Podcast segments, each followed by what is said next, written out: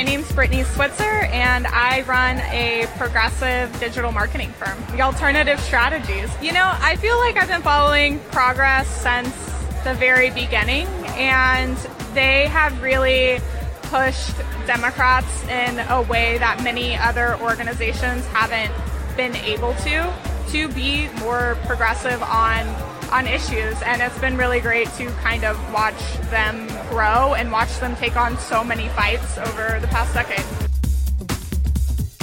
It's Monday, February 26, 2024, and this is the Progress Texas Daily Dispatch. Rapid response on the breaking news stories Texas progressives need to know. I'm Chris Mosier. As we emerge from the only weekend of early voting in this year's primary election, the turnout tracker provided by KXAN TV in Austin shows data this morning through Saturday.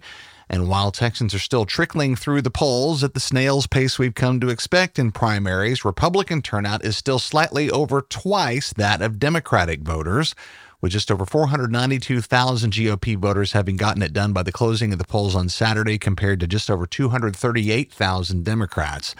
GoVoteTexas.org has all you need for voting in Texas. And there we are reminded that Friday is the last day of early voting, with your last chance to vote in the primary coming up on Election Day, Tuesday, March the 5th, one week from tomorrow. Let me shout out the Texas Take podcast with Scott Braddock and Jeremy Wallace. Their show on Friday had me slapping my head that I didn't put this together myself. We've talked about the broadside. The Texas Attorney General Ken Paxton has been leveling against three judges, all women, by the way, up for re-election to the Texas Court of Criminal Appeals, the highest criminal court in the state. Braddock and Wallace point out that the ruling from those judges that Paxton's in a tiff about is perfectly sound, and that is that the Attorney General's office does not not have the power to prosecute election fraud. Cases like that are brought at the local level by local DAs, not at the state level.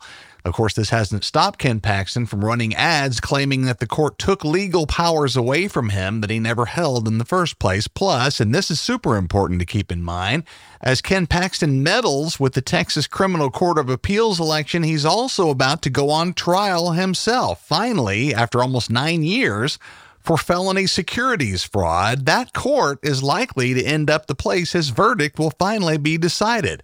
Ken Paxton is lying to Texas voters in an attempt not only to be able to meddle in future elections, but also to save his own skin from prison. That other Republican primary attack on fellow Republicans continues as well. Governor Abbott's tour of revenge against rural GOP lawmakers who didn't go along with his voucher scam. Michael McCardle at WFAA talked to a rather haggard looking Lieutenant Governor Dan Patrick about that. Patrick is bullish that enough of those seats will flip and enough returning Republican members will read the tea leaves and change their votes that school vouchers will have a better chance of passing in 2025, making the outcome of the GOP primary we're in the middle of right now very interesting for Texans who back our public schools. Speaking of education, Keri Heath at the Austin American Statesman points us to Texas State Board of Education races that threaten to drag that all important body even further to the right. Of the seven board offices up for re election, three have contested Republican primary races, with those winners facing Democratic opponents in November. The Texas State Board of Education is set next year to approve new social studies curricula for Texas school kids, a process that last year became so divisive over social issues that those decisions were punted to 2025. An additional edge to conservative voices on this board could be bad news next year for what our kids are taught in Texas social studies classes moving forward.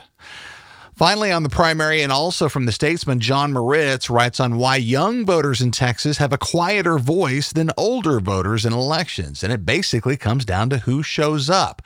Research from Austin political consultant Derek Ryan dives deeper into the turnout numbers we mentioned at the top to see who exactly is showing up early to vote in the primary. And he finds that on the Republican side, it's older folks. Just under 47% of the earliest GOP voters were 70 or older followed by voters between 50 and 70, representing 40%. As Moritz puts it, 87% of the Texas Republicans who have voted so far in the primary were alive when Richard Nixon was president. We progressives, of course, laugh smugly and say obviously that's not a problem for Democrats. Well, we'd be wrong about that. Blue voters over 70 account for even more of the Dem share at almost 48%. And the Democratic 50 to 70 group takes up 36%, totaling 82% over 50. Moritz boils it down thusly, quote, for voters in their 20s or 30s and perhaps even their 40s, the same people who have made all the rules from the time those younger voters left the maternity ward to when they trotted off to college or the military or the full-time job market or down the aisle are still the ones driving much of the rulemaking for what those voters' grown-up options are out here in the real world, unquote. Young people, and by young I mean under 50, so far in this primary are simply not voting. Over to abortion rights, thought alongside the U.S. Senate race, a likely driver of primary turnout. Rolling Stone, which has been having a field day with Texas over this weekend, features writer Peter Wade, who says Governor Greg Abbott is a bit stumped when it comes to how abortion bans like his have led to a halting of in vitro fertilization, seen by many Texas couples as the last resort to a successful wanted pregnancy. Abbott appeared on CNN's State of the Union show yesterday and basically admitted he knows very little about IVF when asked if he agreed with the Alabama ruling that embryos are human beings under the law and whether families in Texas should be concerned that IVF would be restricted. The governor answered, quote, "You raise fact questions that are complex that I simply don't know the answer to. These are very complex issues where I'm not sure everybody has really thought about what all the potential problems are, and as a result, no one really knows what the potential answers are. Unquote. That's a great answer, actually, and one that illuminates exactly why Republican politicians should stay out of the private reproductive matters of Americans. CNN reports that the governor, while he expressed a similar slack jawed support of IVF to that spouted by Donald Trump, stopped short of calling for a law protecting in vitro fertilization in Texas. Perhaps befuddlement at the complex mess they've made is one of the reasons Republican candidates are doing all they can to distance themselves from the topic of abortion this election cycle. Taylor Goldenstein at the Houston Chronicle writes that no Republican lawmakers or candidates addressed the annual Texas Rally for Life in Austin last month as to why GOP types are leaning on immigration or school vouchers instead of what should be seen by pro lifers as a huge legislative victory. Joshua Blank of the University of Texas at Austin's Texas Politics Project believes Republicans understand that first, most Texans don't agree with the strictness of their new abortion laws. Second, most Republican voters have moved on past abortion to hating on brown people. And third, unlike other states where activists have been able to put measures on the ballot allowing the people to make the call on reproductive freedom in their states, in Texas, there's no law or constitutional authority to put citizen initiated measures on the ballot. We are one of 24 U.S. states that don't allow that. So, Republicans, largely in safely drawn seats and supported by rabid, hard right Republican primary voters, mostly well past childbearing age, as we've noted, are making the call on abortion for all Texans.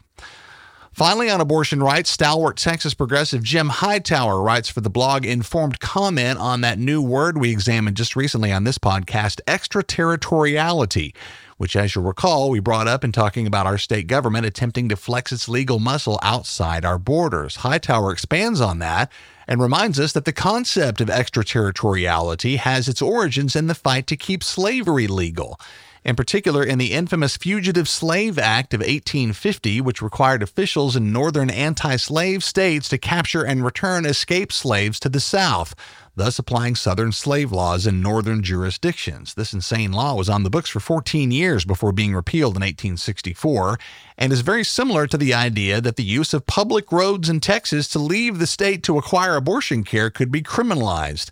Good read and hello to Jim Hightower. See the show notes. As we wind down on a Monday in late February, where it appears we're getting started early this year, toying with high temperature records, DFW expects about 92 today. There is some encouraging news from the energy sector related to renewables. Julian Spector writes for the clean energy blog Canary Media that Texas is set to add more grid batteries than any other state in 2024. Having overtaken California last year in large scale solar power capacity, the problem became how to get all that sun juice to where it's needed and how to store it up for a cloudy day. As solar grows, battery capacity tends to follow, and it is in a big way here in Texas. Developers are expected to complete 6.4 gigawatts of new grid battery capacity in Texas this year, according to the Federal Energy Information Administration. That's more than double the 5.6 gigawatts of battery capacity we ended 2023 with, and it's also as much battery capacity as the entire United States built last year which itself was a record year for the energy storage industry. Whether these gains in renewable energy are too little too late or not remains to be seen here in balmy February, but it's good that progress is being made. The last few days of Black History Month 2024 are here this week, and Progress Texas continues celebrating. We want to take a moment to congratulate the congregation of Salem United Methodist Church in Orange, right on the Louisiana border east of Beaumont, and one of the largest black churches in southeast Texas, where they celebrated their 159th anniversary on Sunday.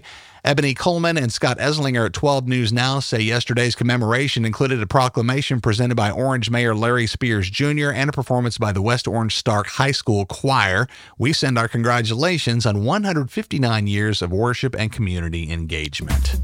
Also, this February, we're looking to add 29 new recurring donors to our family here at Progress Texas, one for each day this LEAP month. Find out more at progresstexas.org. Hit the donate tab at the top. While you're there, hit our web store. It's always open, and you can choose from Y'all Means All, Revolution, or our most popular Humans Against Ted Cruz t shirts, all union made right here in Texas. That purchase also helps support our important work, and we appreciate it. That's the Progress Texas Daily Dispatch for this Monday, February 26, 2024. Links to all these original stories can be found in our show notes. If you're enjoying our podcast, an easy way to help spread the word is to leave us a positive review on the podcast delivery platform of your choice, and be sure to tell your friends about us as well. Progress Texas Texas is a nonprofit rapid response media organization promoting progressive messages and actions. While campaigns come and go, we're the permanent home for progressive media and action in the Lone Star State. All about everything we do at progresstexas.org. I'm Chris Mosier. Thanks for listening. Stay cool out there. Have a great Monday, and we'll see you again tomorrow morning.